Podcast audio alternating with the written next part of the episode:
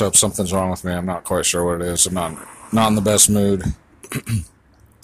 Started out with some jealousy or something like that, or some competitiveness, and then um, everything else is okay. But then I worked kind of like trying to see. I'm, this is not going to work for me. I'm in the wrong place. I gotta get across the stage. I'm in the uh, the river.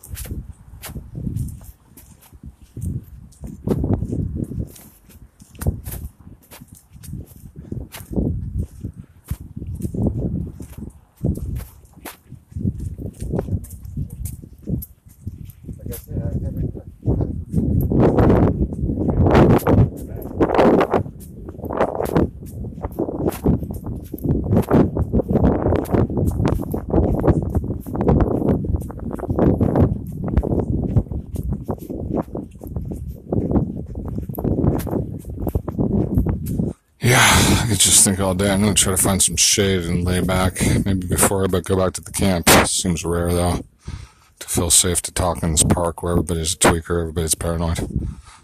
All I need is a little shade and isolation, but unlikely I'll find it. Might as well just get back to my camp.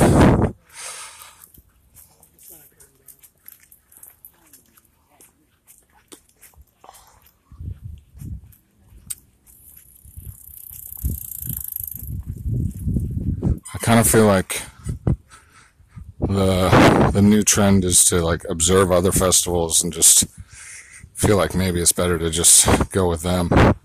Yet at the same time, I can't afford to.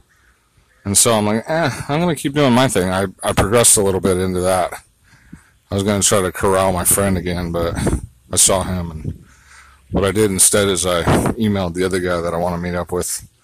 But I want them to meet up together and I'm not I'm not even capable of moving too much. So, oh, there's a nice bench over there, but of course, I probably won't be able to use it.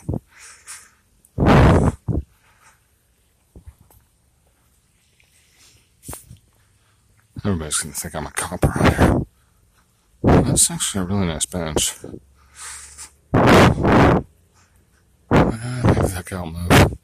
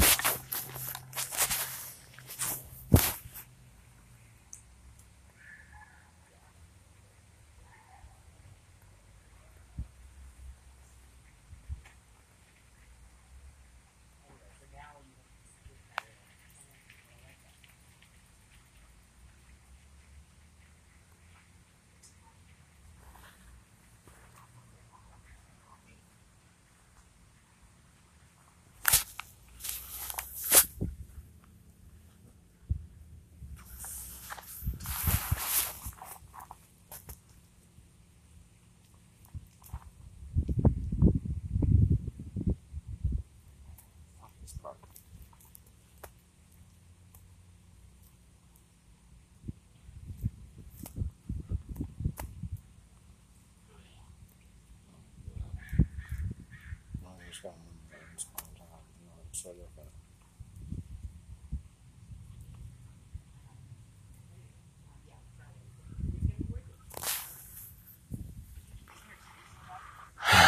yeah, once upon a time I was not so good.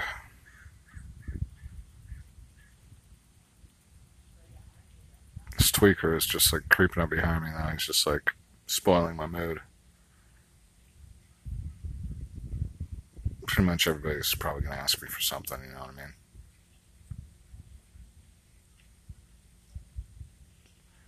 So, you know, trying to get a spot in the shade is kind of rare.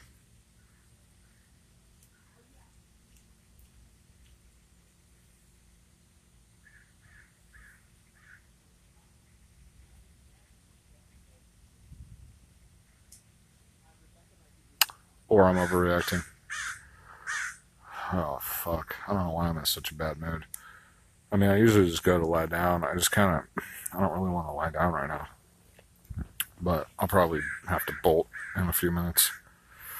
I wanted to just like listen to a couple of the old podcasts and then delete them and then have plenty of room on this phone.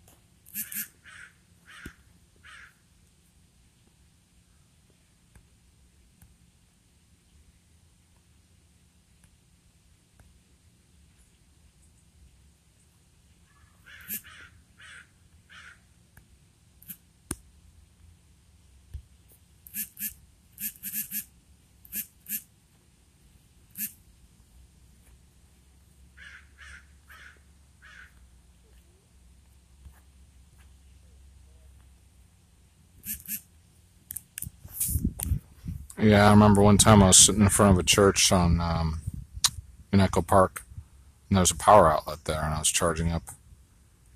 And uh, they told me I couldn't sit there, and I was just like, "Why not?" I'm like, "You'll give away all this, or you'll give what will you give away, or you'll make a show of it." I found out later, but you won't let a bum have three cents an hour of fucking power, which is like not even gonna harm you. One time I went in there to look at the music, and like trying to jam with them and stuff, and like I was playing along with the piano, and I don't even think they mic'd it up. Whatever.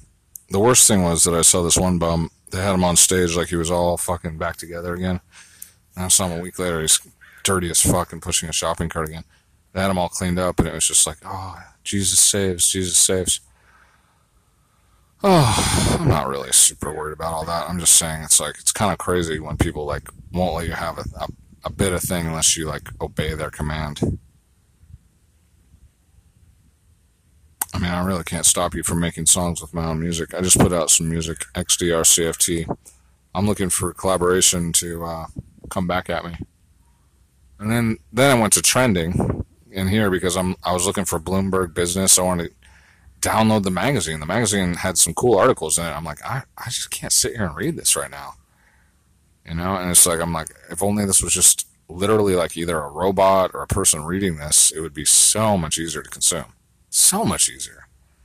I mean, what's reading for? I mean, I, if it's really, if it's an interesting article, they might as well just have someone reading it. Better yet, like a robot, and then speed it up and just get all that information into my brain. And uh, what's the point of typing? And like, I wonder, you know, the article it might be interesting, you know, but I think there's like a takeaway. But I just, yeah. Oh yeah, they usually do those bottom lines.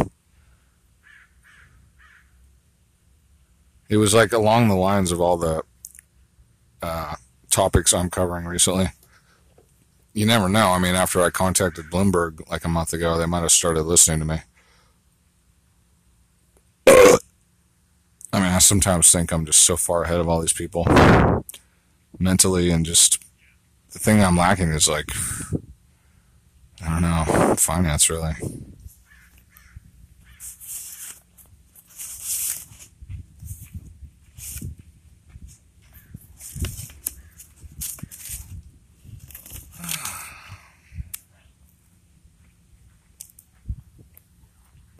I'm gonna eat some pizza now. Mm, that's good. Listen to somebody else. Someone screaming over there.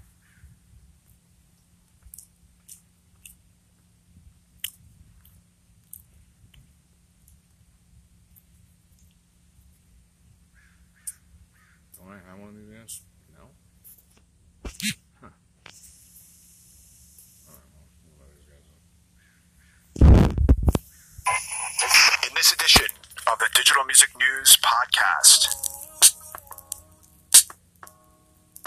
when you're in a world where you have to potentially promote yourself, you know, in a post-recording industry world, one of the best ways to do it is to collaborate because every time you work with someone, you get exposed to their audience and they get exposed to yours.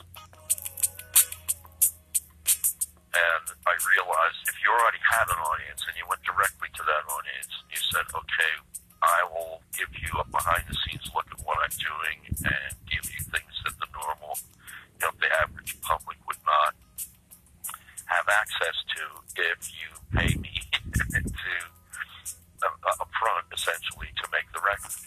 And that was the basis of Patreon, essentially replacing the record company or taking them out of the formula and allowing the artists to go directly to their audience to get funding for their projects.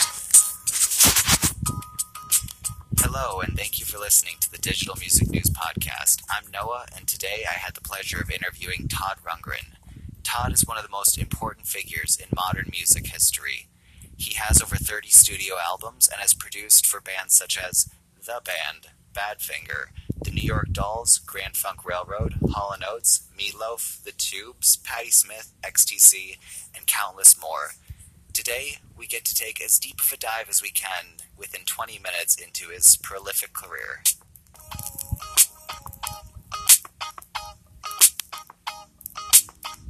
Todd, thank you so much for taking the time to speak with me. It's really an honor to have you on the line. Oh, thank you so much. I wanted to talk to you just about all of the facets of your career within 20 minutes, so I'm going to try to cram a lot in there. No problem. Um, so, from the Nazz to now, you've reached so many different parts of music, and I feel as though the the variety of albums that you've created has been extremely diverse. So, I'm curious, what has been uh, sort of like the catalyst for change? What has allowed you to be such a shapeshifter within music? Well, it's kind of what I grew up with. Um, the Beatles were, well, they were more than sort of like a musical inspiration. Uh, um, inspiration. They had a form factor that didn't really exist before. I mean, there were always guys who put bands together, but there was no uh, there was no sort of success the way the Beatles um, defined it, and um, so that was the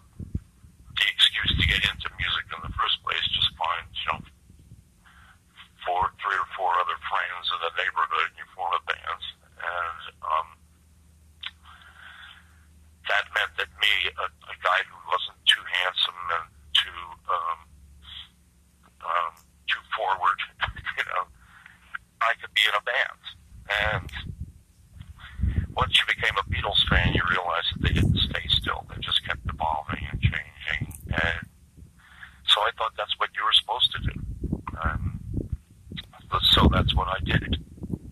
Well, I think that that it turned out to be a fantastic path, and with the Beatles in mind, uh, the first time that I actually got to see you was at a Tribute in Minnesota, where I lived. Uh, you were doing a tribute with Ann Wilson, John Entwistle, and Alan Parsons.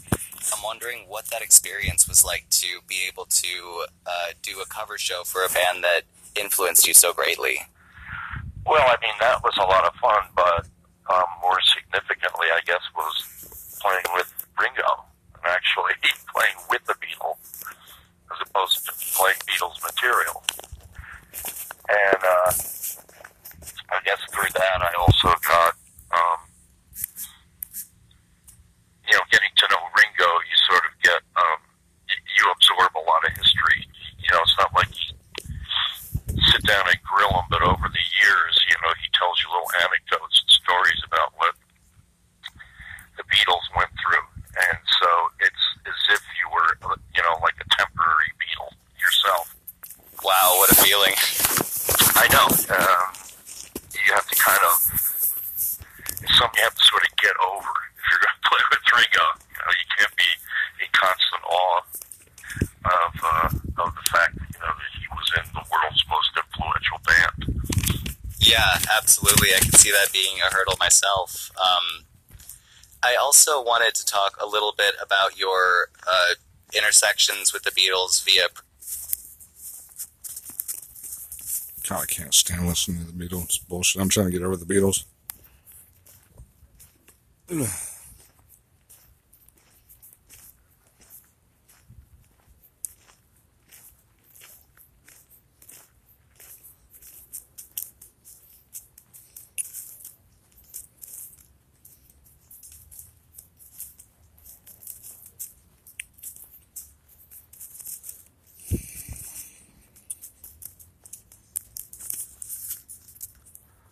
Yeah, I don't know. I'm usually in what like a way more confident mood, but I've been having some kind of ambivalent thoughts recently.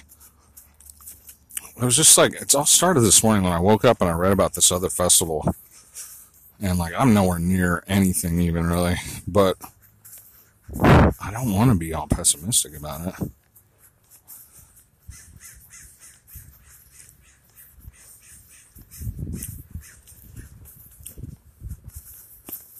But uh yeah, I'm just kind of wondering. I mean, the easiest way for me to dismiss what that one guy's done is that he's a drug dealer. And he hates Whitey. So it's really like two two things that I don't want. And the fact that like a thousand, hundred thousand people want to stare at him, I'm not surprised. Uh, I'm, not, I'm just not surprised. But it's fucked up and not something I want to have going on. So, and then, but with that in mind, I mean, with that, I also want to think, you know what? He's probably not that bad. You know, and like, he's probably just, he's doing his thing. He's good. He's inspiring. This one guy, famous guy. It's just, it kind of seems like the whole world belongs to him. The whole show business thing. And, uh, I guess I'm just not that impressed.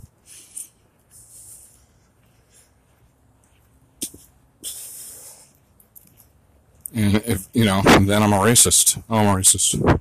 Okay, I'm a racist. But I think there's somewhere in between all that where the truth is.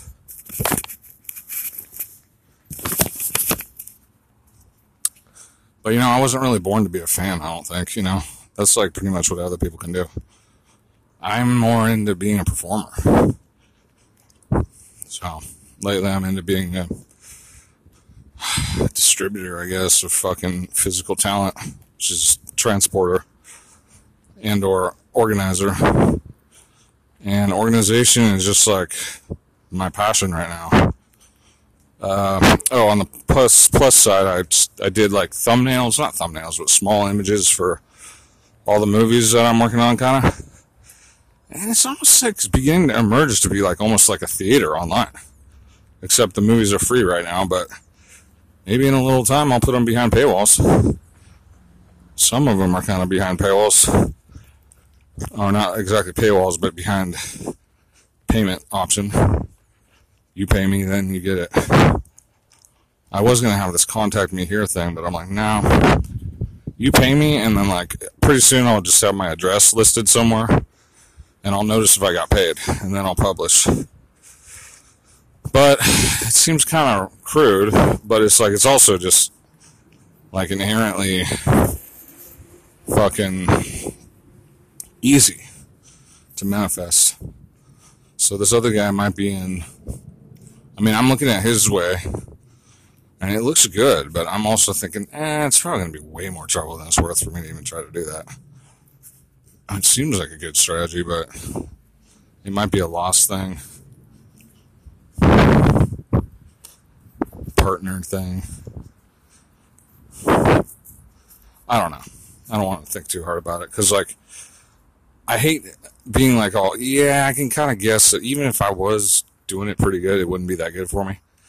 And then I hate seeing that someone else just like winning everything and me feeling like, how, the fuck did they get to that? And just feeling like, yeah, basically like a cock. Just like a fucking total, total fool. But, you know, that's another thing is like, some of those guys, one of them's bankrupt, he's faking it. Another guy's just a shoe salesman, basically. And this guy's a hustler, but I mean, you know, how much how much do you really want to hustle? Like I don't really want to hustle that much. I mean, I do and I don't. But see that's the thing, is like I'm differentiating myself from him and like keeping myself static as well as upset about it. And uh, I want to lighten up about that and just not be so you know, antagonistic, but I kind of feel the vibe too. Like, I've seen him and his efforts, like how they produce, like it's not good. Like the way that they try to get people to look like this thing. And it's like, I don't know how they're doing it, but I think it's called Jew plus black equals fuck whitey. It's like the same thing it always is, basically. It's like there's a lot of that going on. and sometimes within the same person, like Jussie Smollett. Maybe, if all that's true, but I don't really fucking care right now, honestly. Oops. I just want to lay back and not worry too much. I don't know if it's too soon to get into my thing and grab my stuff, or otherwise I'll just be laying back. I kind of want to get my pillow. Oh, I got snacks over there. Nice. I think I can reach that from the. Oh, maybe I'll get it right now.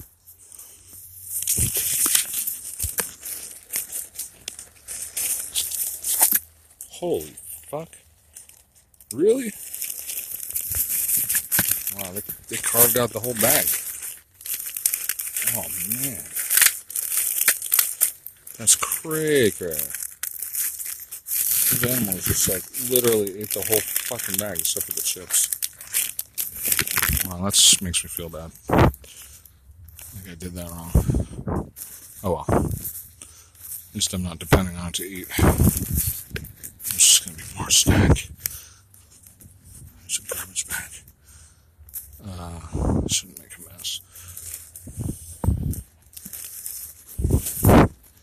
Um, oh, I got some water.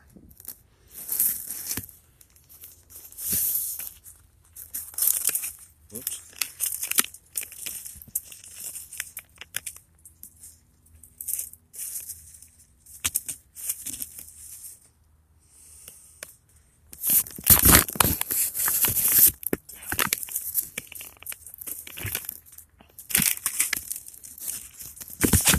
Fuck, I just threw everything over there.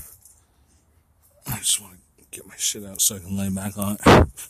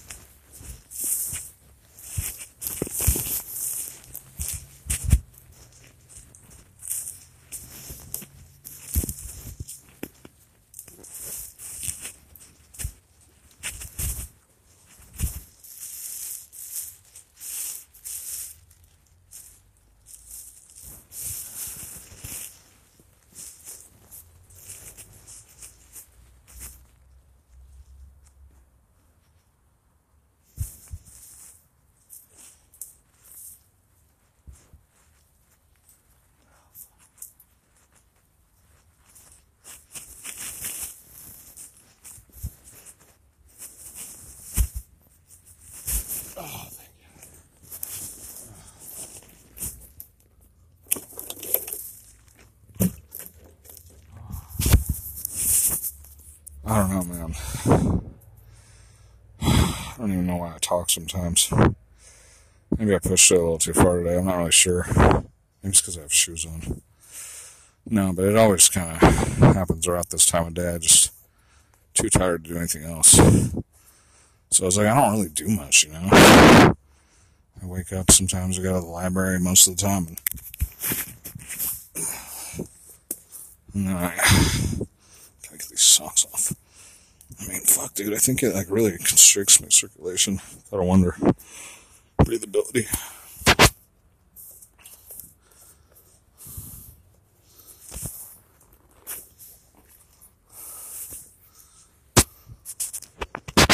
Oh, yuck. Oh, like I wanted to map a route to uh, Placerville.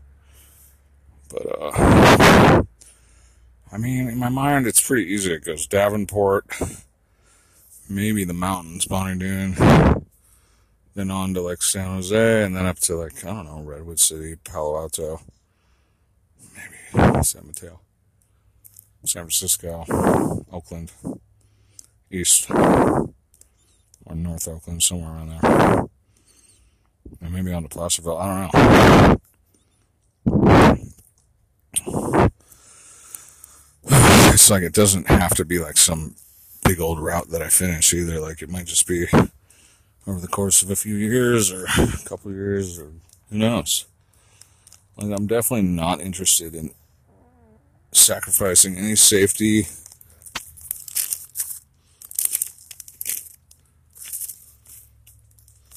What?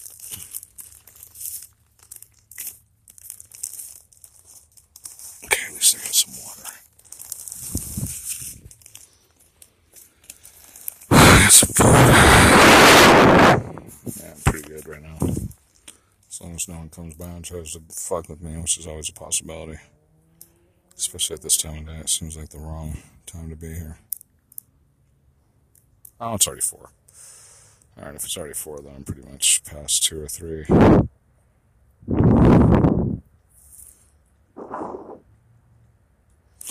Yeah, I mean, it was a few nights ago, a couple nights ago at least.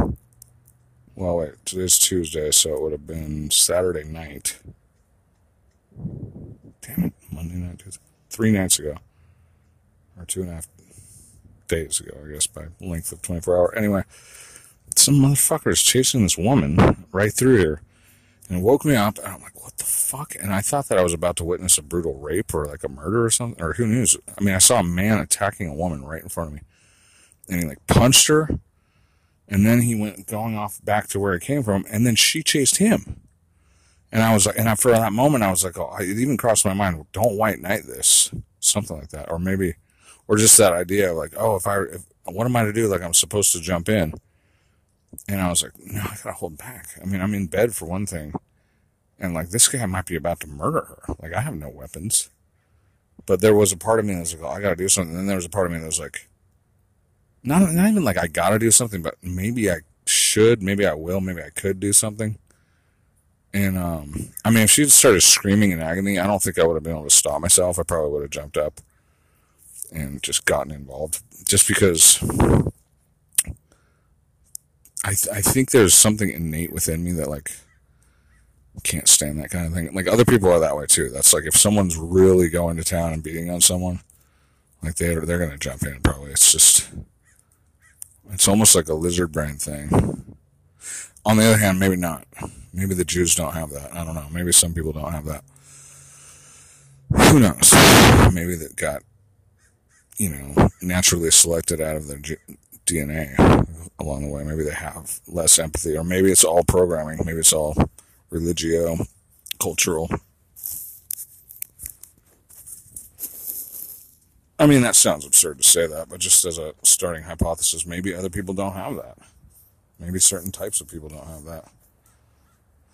Maybe empathy is not something innate. And if you dislike what I said, well, go fuck off. Go fucking hang yourself. I saw a headline that said Epstein, there's irregularities in his death. Also, I saw another one that said prison guards and uh, warden have put on suspension while investigation proceeds, and that one of the guys was not a regular jail guard, but that doesn't mean much until, you know, something happens. But irregularities on the front page, it said, of Mercury.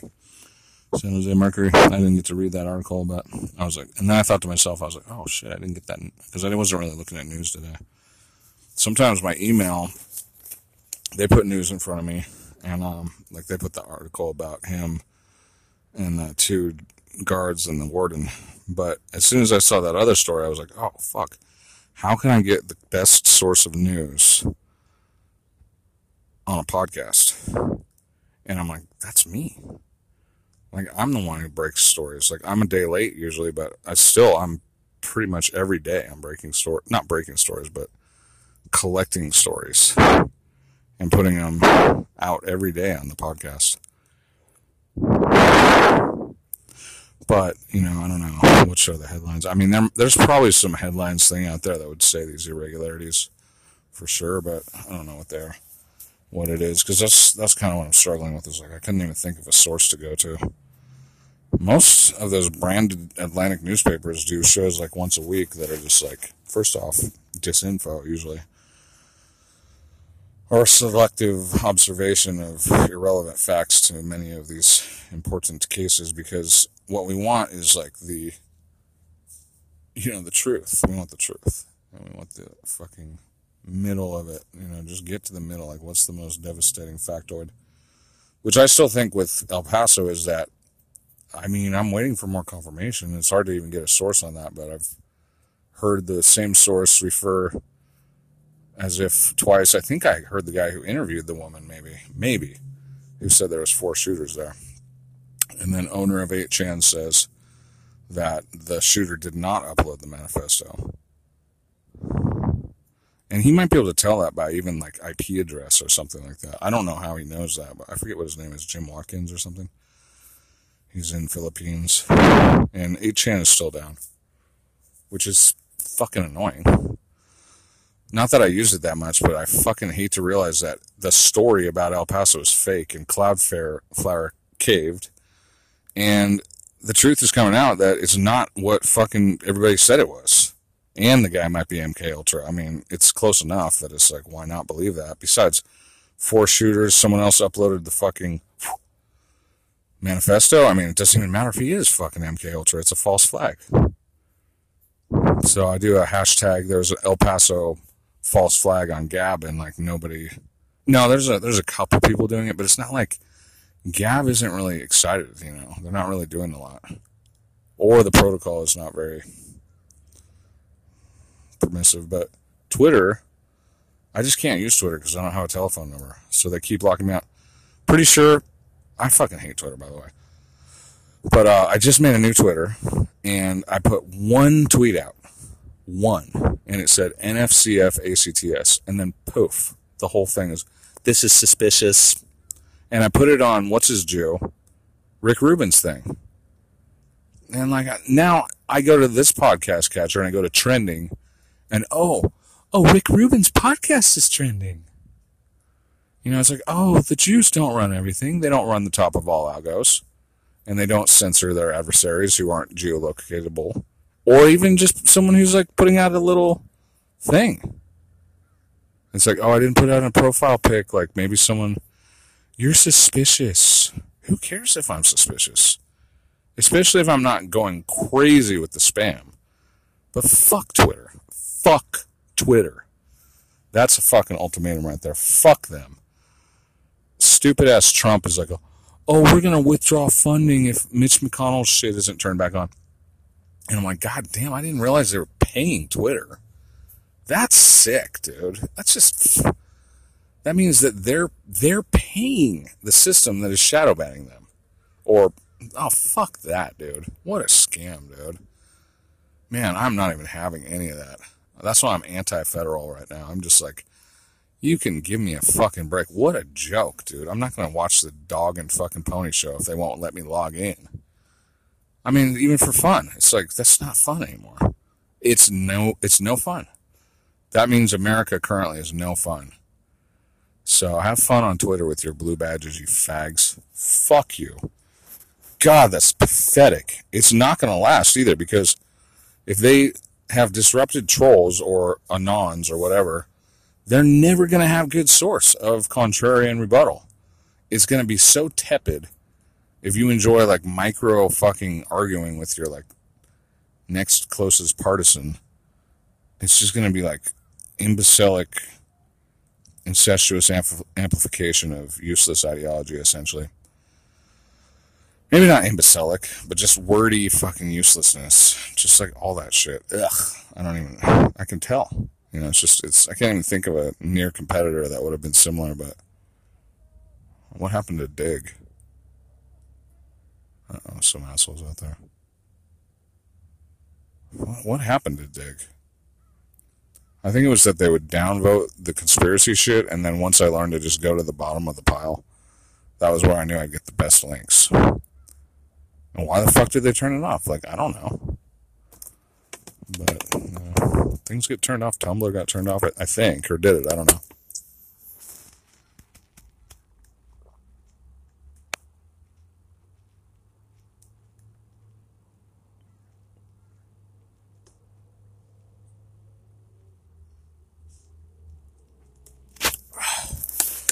They couldn't handle anonymous accounts anymore. Something like that. I think anonymity is really the key to maintaining. Uh, oh, this guy's been a carny, dude. Do I have his? I have his. Uh, oh my god, I got his email too. His skills are cooking, framing, concrete, landscaping, roofing, tree service. Work experience, job title, Carney. Company, Johnson's Amusements. Location of job, all over California. Build rides, operate rides, demolish rides. Landscaping. American Services, Sadler, Texas. Mowing, weed whacking, gardening, building cross tie retaining walls, railroad surplus yard, scrap metals. Job title Cook. Company Gene's Hamburger Harbor. Location of job Gordonville, Texas. Prep cook, chili cook, or grill cook, dishwasher.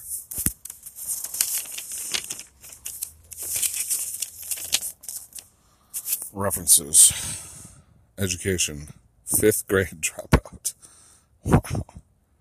Man, might as well just leave it off. And there's a big old scribble. I should fucking just take a picture of that. But it's kind of like co-opting this guy's, uh, what do you call it? His lack of education for my own psyop. Why not? It's not quite so revealing. Okay.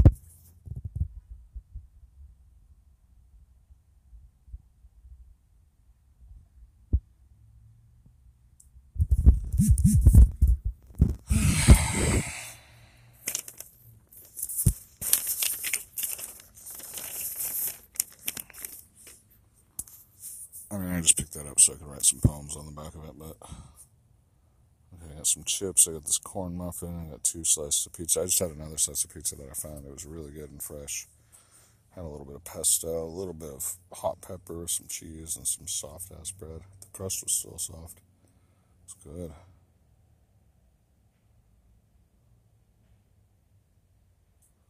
I'm just like really kind of emotional. I almost feel like I should just take a nap, but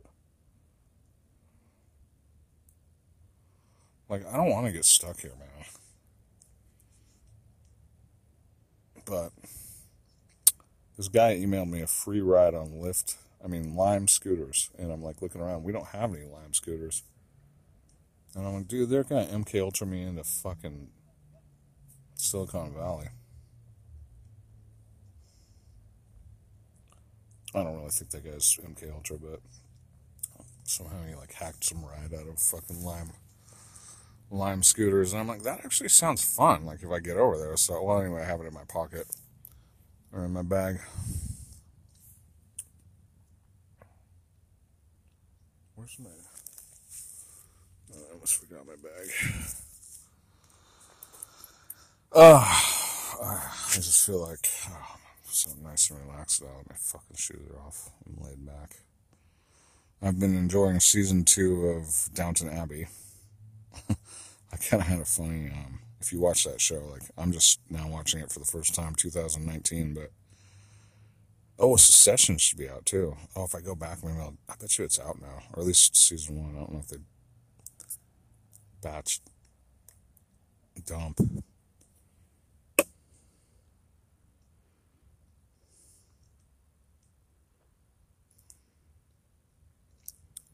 Release the entire season.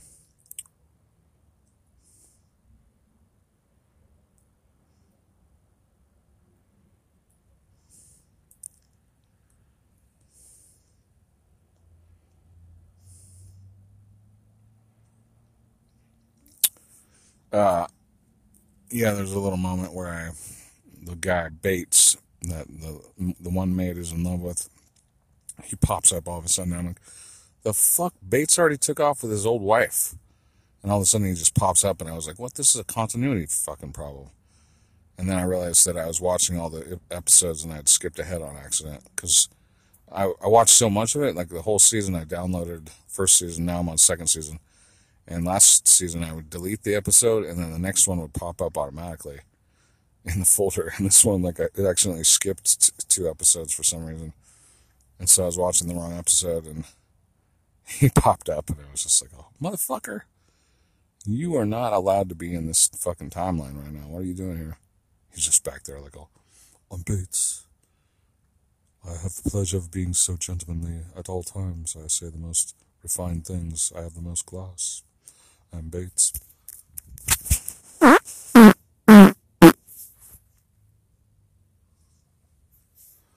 there's some fat blackberries out there. just waiting for me to go pick them.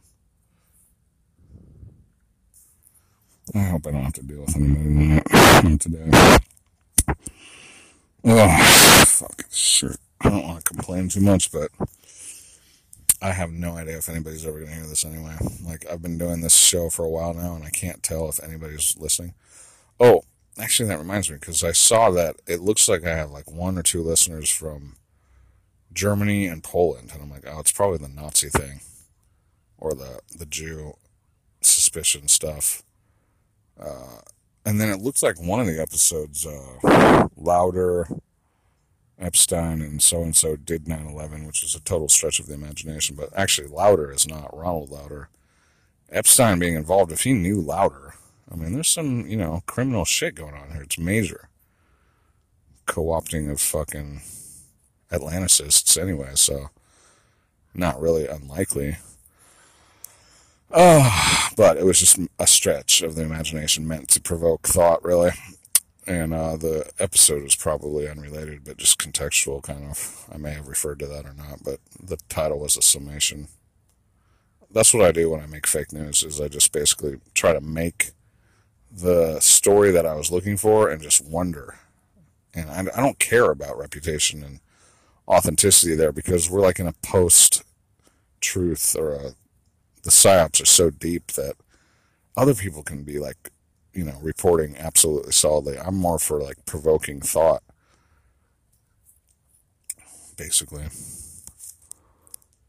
and accelerating more investigation into areas so we can actually get some facts.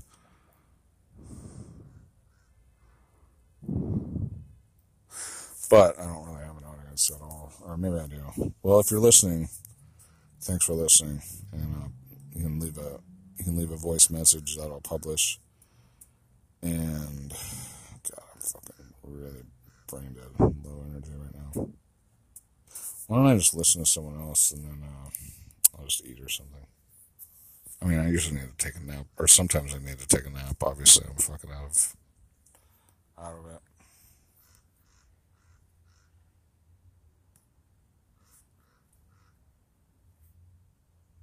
Following program is made possible by the faithful prayers and financial support of listeners just like you. To find out how you can help, visit www.truenews.com. Question What's it like to visit Jeffrey Epstein's New Mexico sex ranch? We're going to find out today on this edition of True News.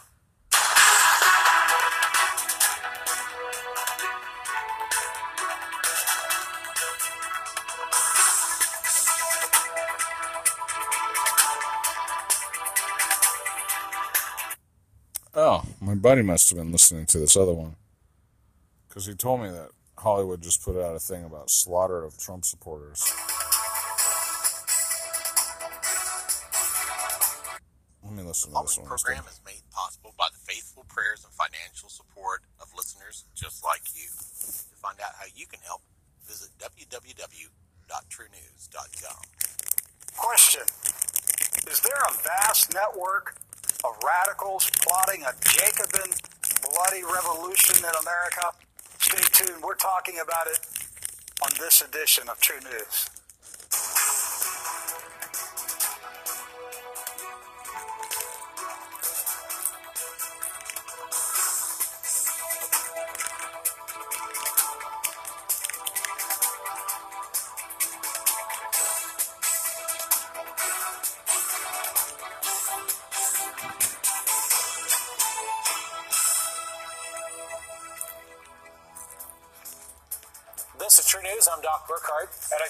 It's Thursday, August 8th, 2019, and these are your uncensored news headlines. We have breaking news this evening from NORAD, which says two American F 22 stealth fighters and two Canadian F 18 fighters intercepted two Russian Tu 95 Bear nuclear capable long range bombers off the coast of Alaska.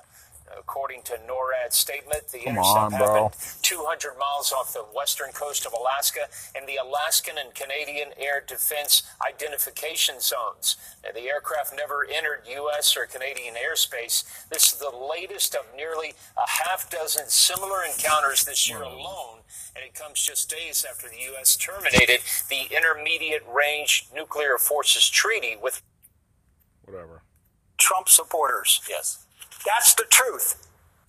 Confiscate our firearms. Why don't we confiscate Hollywood? Why don't we confiscate their film lots and their studios and shut it down?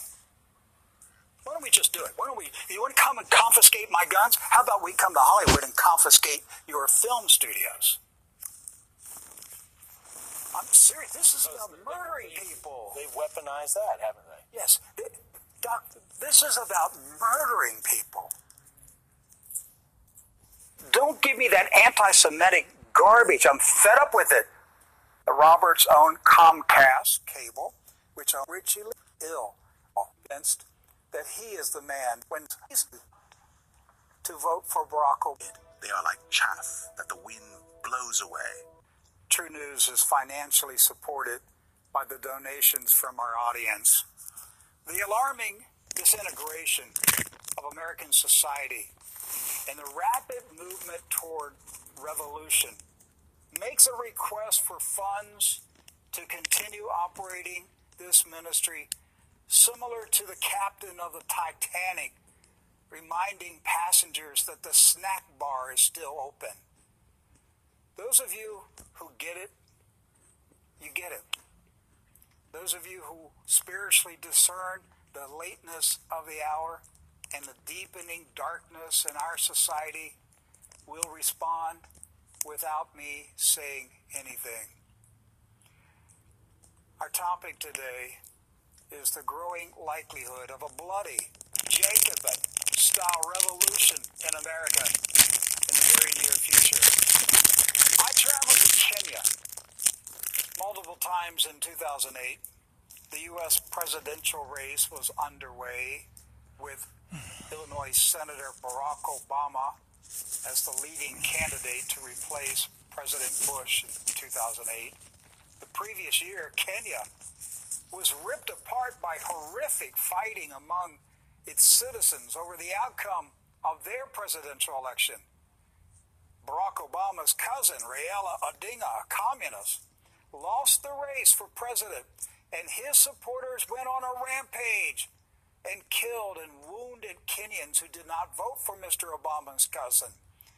They also burned down churches and houses and stores. I personally saw the devastation. I preached the gospel of Jesus Christ in an open air meeting one night in Eldoret near the Uganda border, and hundreds of Kenyan men, women, and children repented of their sins and believed on, bro. the name of Jesus Christ that night. You feed? Come A year after the election riots, there were still at least 10,000 Kenyans who lived in Eldoret, still living in tents Oh, when I was there because they're a frequent meddler in Kenyan politics. Obama stirring troubles were at each other's throats. I, activity that's sweeping across America's cities. Mr. Obama's main goals, as though they are human trash. That movie. That's right.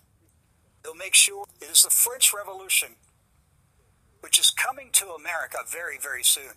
And rich, powerful Jews are telling you to. They told trying for years, and I'm I'm being as open as I can. The Jews are plotting a joke. This isn't satire. Conservative, Christian, rural citizens in this country. That's no joke. The Jews of Hollywood spent tens of millions of dollars to produce that movie. Which one?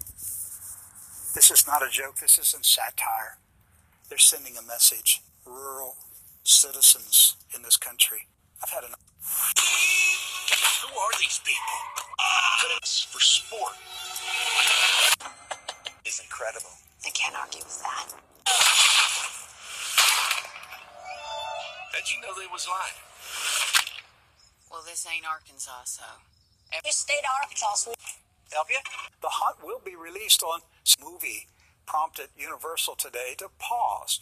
Don't produce vile, bloody film. Arrested for saying that Universal Pictures and Blumhouse Productions family found 12 strangers who mysteriously wake up in a forest and talk motivated others to speak ill of tens of millions of law abiding American citizens as though they are human trash. Clinton called Obama's aim is to instigate a revolution. Mr. Obama is a Prince Hall Freemason. Now, during the bitter and contentious 2016 campaign, Hillary Clinton called Donald Trump's supporters deplorables. Her trash talk motivated others to speak ill of tens of millions of law abiding American citizens as though they are human trash.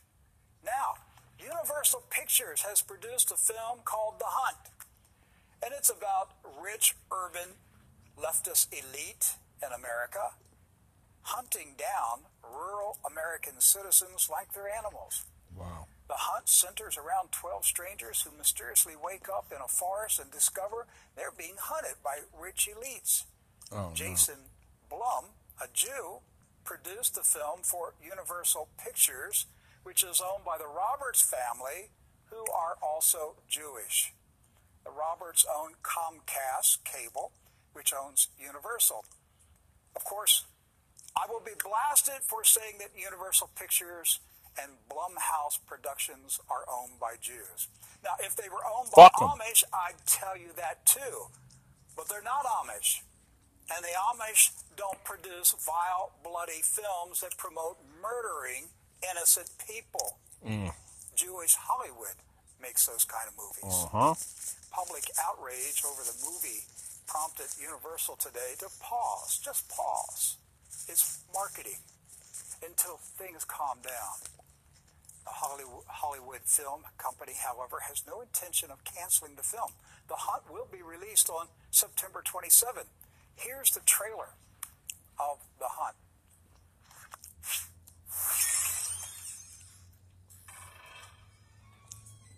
Hey there. Help you? What state is this? Sorry. You don't understand the question? Oh, no, I did. Most people know where they are. Why ain't most people? You're in the glorious state of Arkansas, sweetheart.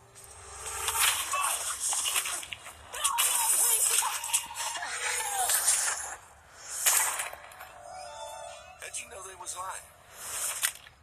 Well, this ain't Arkansas, so. Everyone is lying. Your idea is incredible. I can't argue with that. We pay for everything. So this country belongs to us. It's just business. Hunting human beings for sport. They're not human beings. Every year, a bunch of elites Kidnap normal folk like us. Where'd they get you from? Wyoming. Mississippi. Orlando. and hunt us for sport. Hurry, hurry, hurry up. So it's true. We're being hunted. Hey, what am I gonna wait? What is happening? Put him in the back with the rest. What was that? I think that was a rifle. Everybody get out of here! Jesus, come on! Who are these people? How are they getting away with this? Oh, you have no idea what you're up against.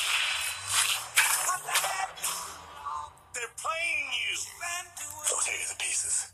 We'll see.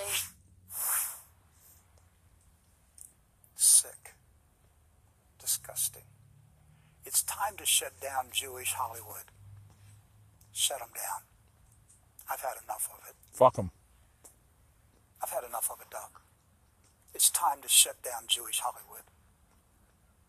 They're talking about murdering conservative, Christian, rural citizens in this country. That's no joke. The Jews of Hollywood spent tens of millions of dollars to produce that movie. This is not a joke. This isn't satire. They're sending a message. Get ready to kill conservatives. I don't know what to say to you people anymore. I've been trying to warn the people what's coming. I've been trying for years, and I'm, I'm being as open as I can. The Jews are plotting a Jacobin revolution in this country. If that hasn't convinced you, what will it take? Next year, when they're shooting you, are you going to say, they told us, they told us they were going to do this? This is a Jacobin revolution. Jacobin. It is the French Revolution, which is coming to America very, very soon. And rich, mm. powerful Jews are telling you to your face, we're going to hunt you down. We said, Doc, they'll make sure that the Trump voters never do it again. Right. I've been mocked for years for warning that this revolution is coming.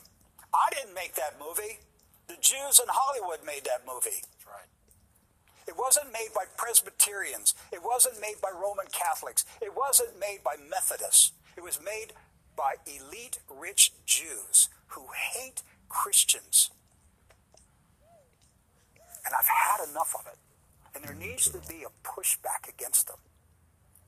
I'm not going to sit here and let these people put these thoughts in the minds of their crazy followers to go out and start shooting conservatives. This is real. This is a serious threat. Comcast,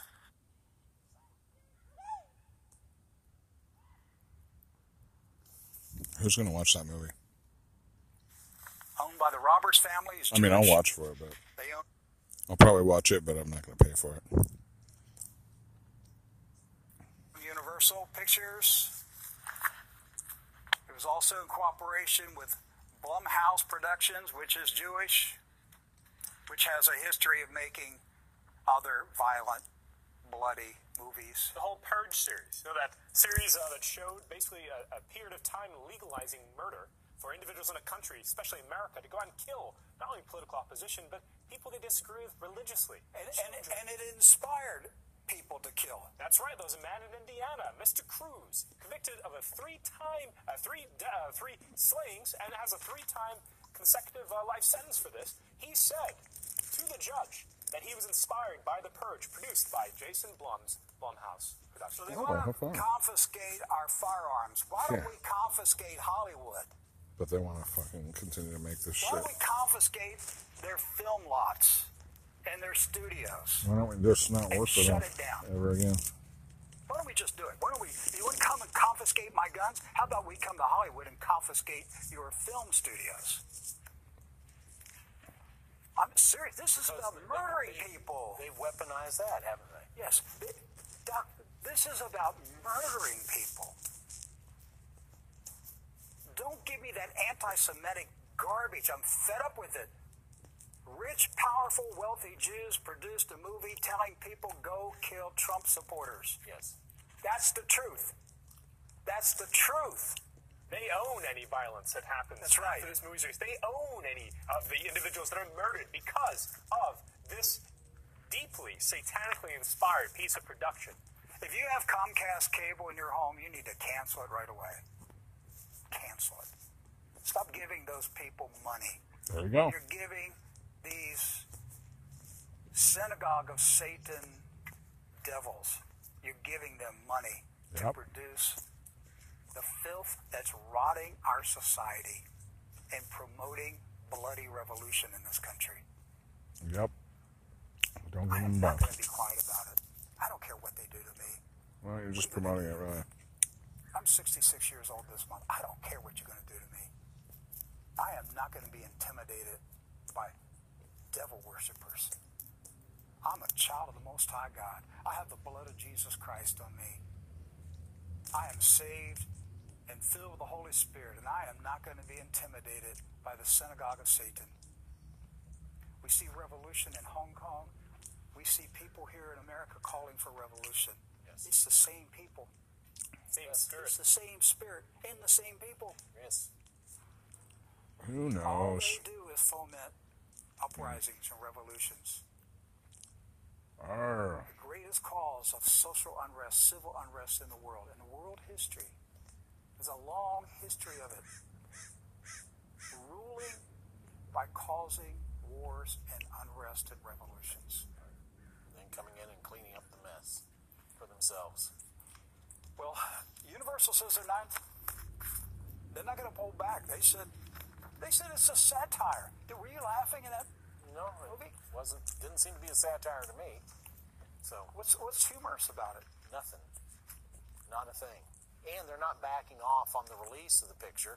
The only thing that, in fact, they'd be in full marketing mode this week if it hadn't been for the uh, pushback from people because of the El Paso and Dayton shootings this week. Well, according to Yahoo, uh, one uh, Universal uh, Studios executive said that uh, this movie is, is meant to show what stupid, crazy, uh, you know, basically status of the world we live in, and that it might now be even more powerful to show the movie. They, they want to continue with this release because they think it's more relevant than ever to show and depict this uh, torture porn. Now, that's what it is, Rick. This is torture porn. Someone going to this is getting not just an adrenaline rush, but they get to experience, fantasize about something that's been talked about by commentators dating back to Kathy Griffin, or let's say, uh, let's just put this out, dating back to the Jacobin Revolution itself. It's the same spirit. Absolutely. And uh, it, it is so troubling. I- I'm out of words. I'm, I'm, Doc, how do I keep saying this? What, what other words do I use? Fuck the Jews. Tell Jews. people your country has been taken from you. They're No, it to hasn't. kill you. No, they're not. The people living right on your street, because this isn't the beginning of the revolution. We're in it. These minds were seeded 20, 30 years ago. They're grown up. They're my age now. Yes. And they're being told They now. were indoctrinated in the in the socialist school system that we paid for and allowed them No, to I take didn't. over the schools and the colleges. Uh-uh. And then we wonder, well, what? Ha- how could this happen? How could how could a bunch of twenty and thirty year olds commit mass murder? Because you allowed them to be educated by Marxist communists, Yeah, by God hating revolutionaries. that's true. That's how. And so this is normal. You've allowed your children and grandchildren to go to movies made by these filthy, vile Jews in Hollywood who do nothing but promote blood and gore and wickedness and become richer and richer and richer. And you wonder why your grandchildren and your children don't go to church anymore because you allowed them to be in, to be their minds to be filled with devils that were transmitted through movie screens and the TV sets. Oh yeah. Boy. And now Come Satan is ready to do mass slaughter in this country. All right. Well, I'll be sure to watch that movie. Thanks. Come on, leftists, say something about me. Bring on this fight. Give me all the publicity you want to give me, because I won't back down. I don't back down. You can't scare me. You can't intimidate me. I won't back down. I conquer by the side of this cross. And we will conquer the leftists because you're not politically left. You are without Christ. You are demonic. Yes. You are under our feet because Satan was defeated by the Lord Jesus Christ. And we will not be intimidated by this open display of Satanism in this nation. This is not political discourse. This is Satanism. I can't imagine seeing society having this kind of conversation. The society we're going, in total insane, we're having this conversation. works. And it goes even further.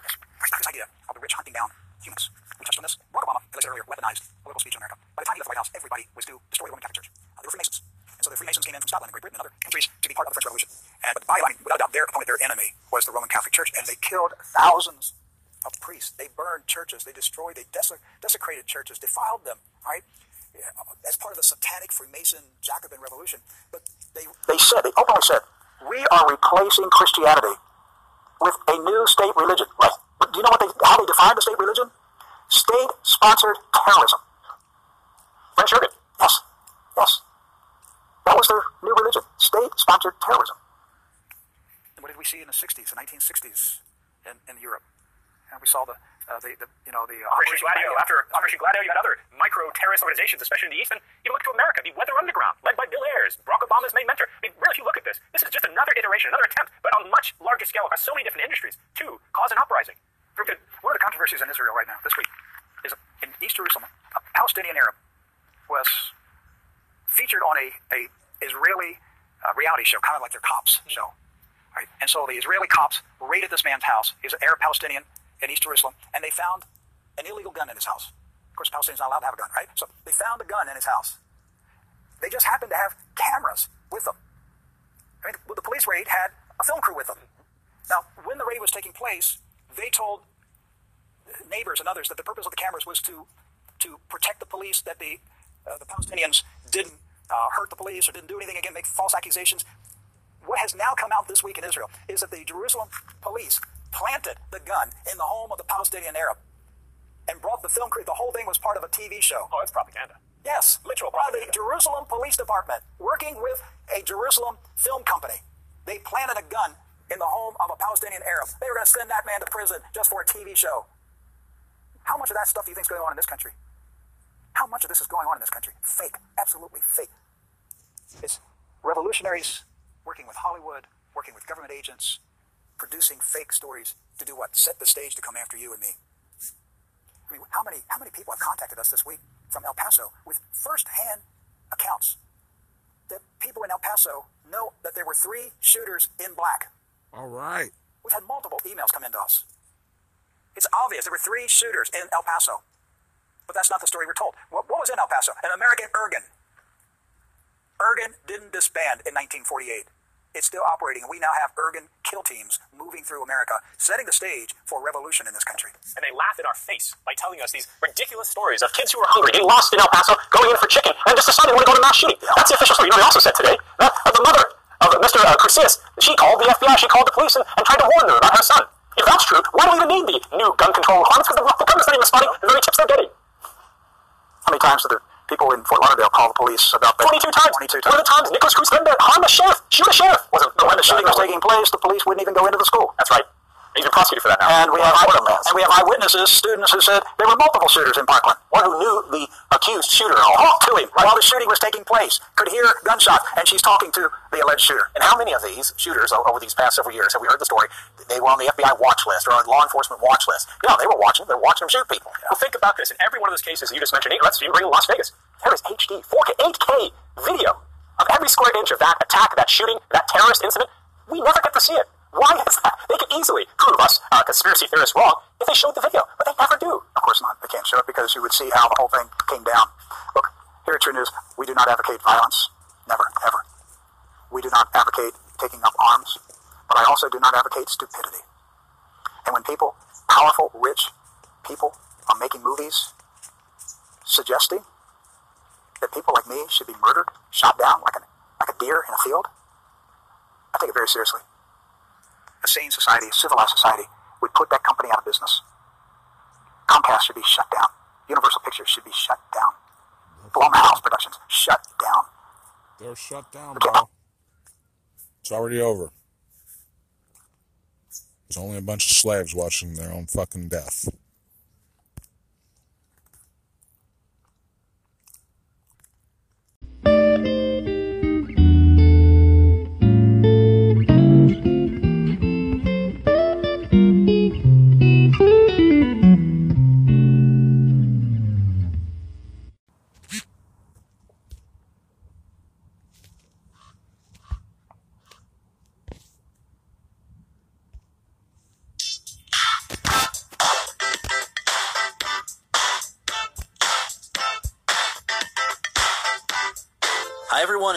Tuning in to the 293rd episode of Awards Chatter, the Hollywood Reporters Awards podcast. I'm the host, Scott Feinberg, and my guest today is one of the funniest actors and also one of the most talented directors in Hollywood.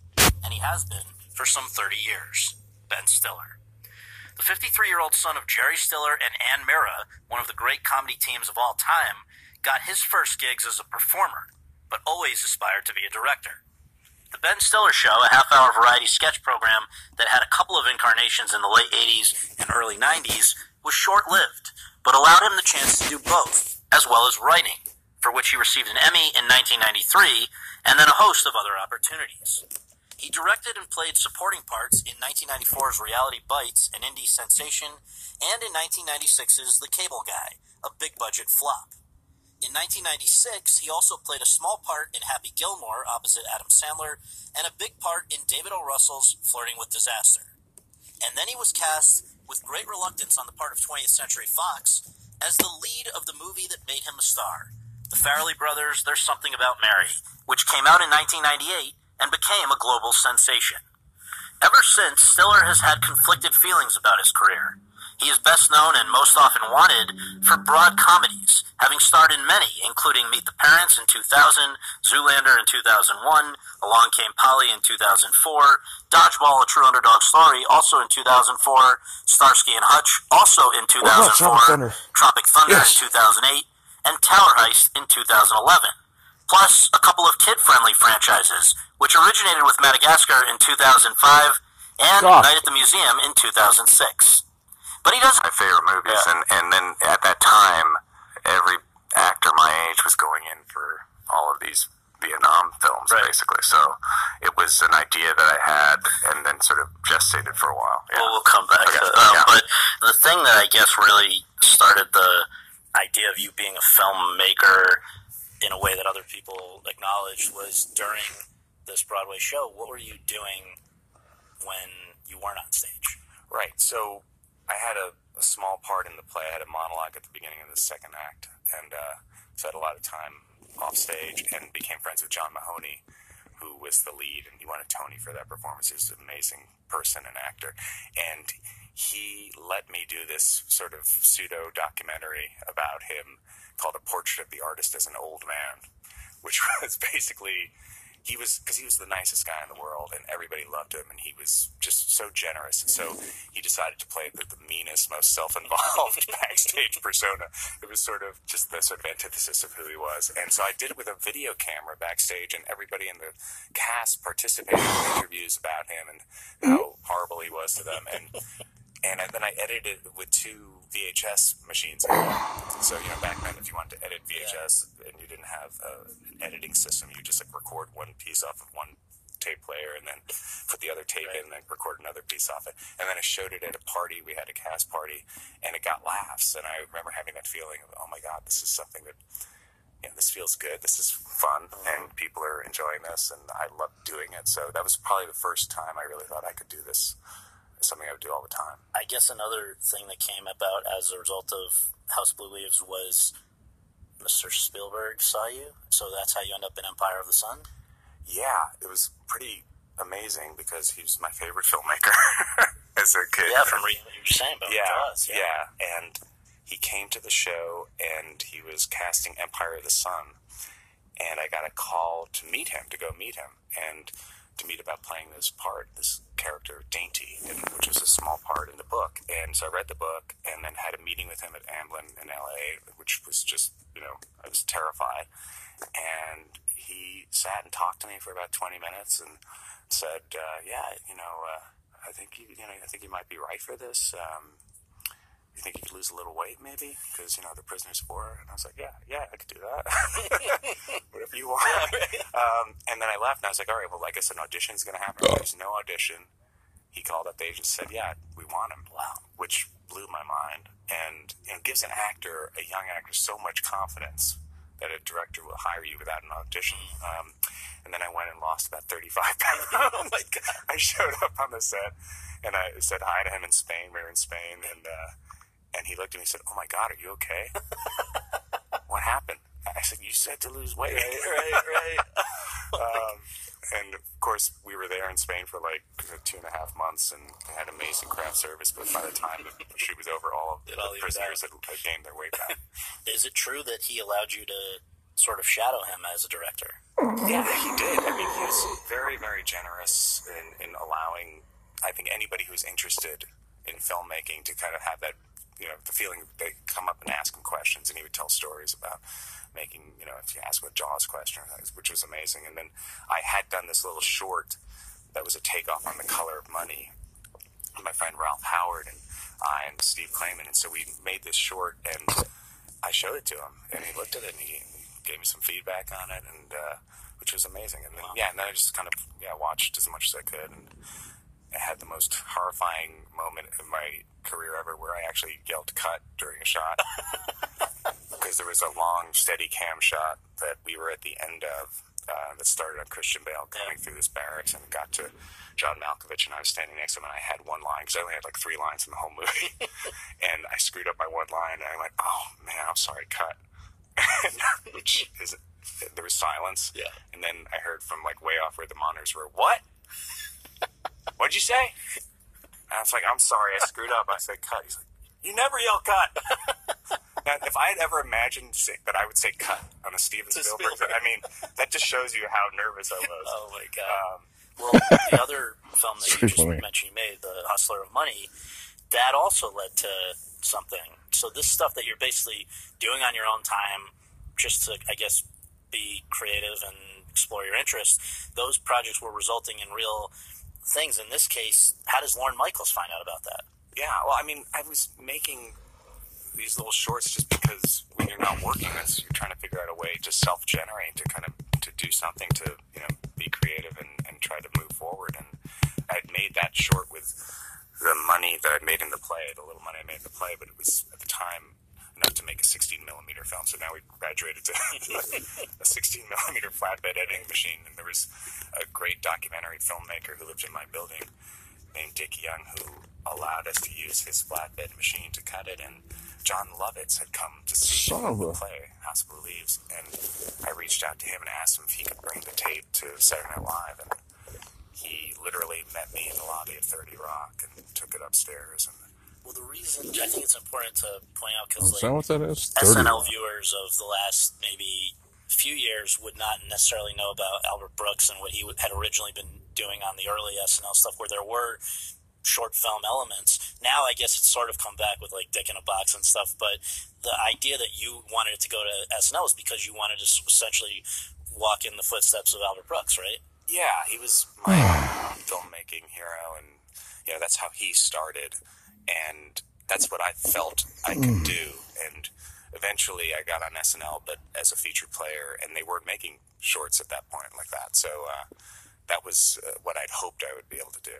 And so your SNL experience then was a little frustrating because you weren't being able to do what you wanted to do there, as you say. So Well, I felt like I just wasn't that good at it. I'm, I've never been great at being a live performer. It's always made me nervous. I love doing takes and having a chance to do it over and over again. And so I tried, but then at the same time, there was this opportunity from the thing I'd been doing with Jeff Kahn to do an MTV show where we could do it that way. And so I made that choice. and so that you knew when you were leaving SNL after whatever it was, just a few weeks, right? That that like six weeks. six weeks. Has anyone else ever elected to leave SNL? That it, it, I don't think it was a brilliant move on my part. It- was very complicated at the time because there was that MTV opportunity. I had gotten like little parts, like like Next of Kin and movies, and I was really trying to figure out how to go forward. And I thought that that I would do better in that arena, but um, I don't think anybody did. And you know, for years it, was you know I regretted it too because it was a chance to be part of that. But I think instinctually I knew that I was never going to be great like Will Ferrell or someone like that who's just brilliant at, at doing SNL. so can you connect the dots from leaving SNL to do the show at MTV to how that show, I guess, with the same name, the Ben Stiller Show, evolves. Very the- creative. well, well, yeah, Stiller outside the box, yes. Uh, but MTV is basically on the basis of your short film saying we want you to do a show of short films, essentially. So it was there for a short while, then it goes to Fox for a short while, and right. It was a two or three year process that that happened, and it was a transitional time at MTV where they were just starting to do original programming, yeah. which some they had never done that before. They just shown videos, and so what they first started doing was showing videos within shows that had some sort of a framework where so it'd be half videos and half show. And they did this thing called It's Your Hour where they'd let somebody do their own thing. So they gave Jeff and I that hour and we came up with the idea for a half hour show that was really only like 12 minutes probably of sketches that would sort of bookend videos and somehow try to work the videos into the sketches, which was a little awkward and clumsy, but it was a chance to do a show. Right. So it was kind of a behind the scenes of the Ben Stiller show was the idea of the show and we did I think 12 or 13 episodes of it.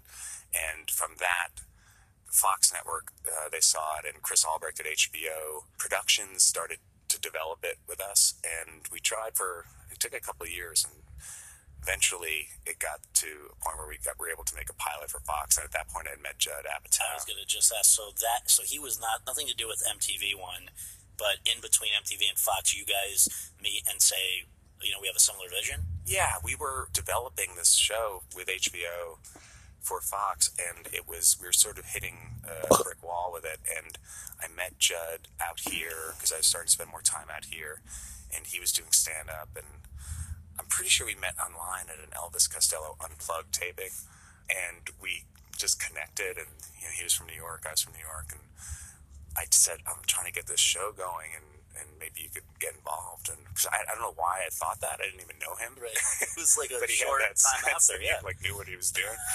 and from that, we were able to get the pilot picked up at Fox, which it took a, I think three tries on the pilot in terms of how we presented the show. And so the writers included you, Judd, David Cross, Bob Odenkirk. Cast as you, Odenkirk, Andy Dick, Janeane Garofalo, who you would work with several more times, reality bites and all sorts of stuff. this show, didn't last long, but it has truly like a cult-like following, and I wonder if you can pinpoint what made it unique, why people connect so much with it. I know there's very funny stuff mm, sort of impersonating Tony Robbins and Tom Cruise and all kinds of stuff. But you know, Judd has said quote, people talk about improv in my movies, but it all comes from me watching Ben work on that show, close quote. What was it that made that show special? I don't know, honestly, but I think maybe it was the freedom that we had because there was really nothing on the line for us other than we had an opportunity to do a show. And it was at a time when Fox was just starting up. So it didn't feel like we were under any sort of microscope. We just and we and I think it's that thing of also youth where you don't have a sense of what you can't do. And then it was you know kind of organic too. It was, it was sort of just like oh you know Judd would be great, and Janeane's really funny because I'd see Janeane do stand up. And I met Andy Dick when I was in Chicago uh, around the same time I met Jeff Kahn, and you know he just seemed like it was just sort of like calling up people we knew and said, "Hey, we're you know we're trying to do this show, and do you want to be a part of it?" And David Cross came out because he was a friend of Janeane's, and she said, "Oh, I know this really funny guy, David, who's in Boston," and so you know we. Um, we just were, and, and then we just kind of thought, let's just do what's funny. And then very early on, there were discussions with the network. The network had no idea what we were up to. We barely knew what we were up to. and I remember Judd being very good at going head to head with the network early on. You know, 26 years right, old, right. just like, you know, going at it and uh, protecting the show. And we just were having fun. I mean, it was a really short period of time, too. So were you surprised when it was canceled after you know relatively short time, and then also were you surprised when post cancellation you guys win a uh, writing Emmy? It must have been bittersweet.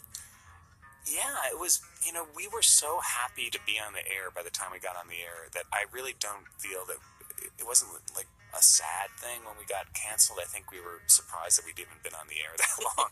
we were up against 60 minutes. I mean, it was, you know, we were just happy to be there. And so when it was over, it was. I, I also remember feeling really at the edge of our limit in terms of actually producing the show because we had to keep on generating sketches. And I remember like the ratio of sketches that we would throw out, or we'd make a sketch and go, you know what, that's not really good enough. We're starting to get higher and higher. So there was maybe a little bit of relief. Right. And then the Emmy was totally out of the blue. So that was the most surprising thing of all. Right.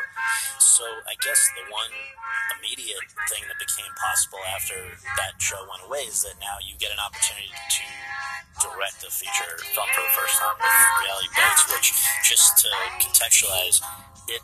Premiered at Sundance just a few years after Slacker, and, and when the New York Times reviewed Reality Bites, they wrote, quote, this film is Slacker without the slackness, intentionally commercial and breezily entertaining, close quote. It's you also acting in a film you've directed for the first time, of course, and it's basically like a, a yuppie TV exec who loses Winona Ryder to Ethan Hawke, if I remember all the... So, what's it like having to both act and direct simultaneously? I got the sense that you've done it a few times, but you don't particularly enjoy doing both at the same time. Yeah, I've never felt like it's the easiest thing to do or the best way to make a movie, but it was kind of from the beginning the way that really from the beginning, like even those short films, that you know what I was doing, and Oh,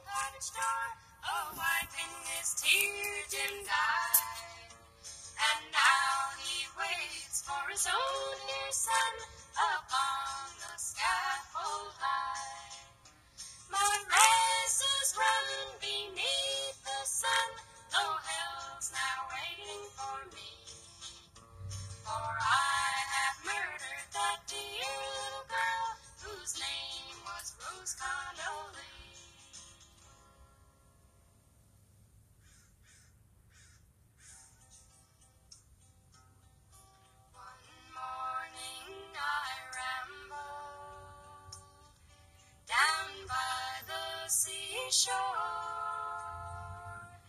and the wind it did whistle, and the water did roar. I heard some fair maiden give a pitiful cry.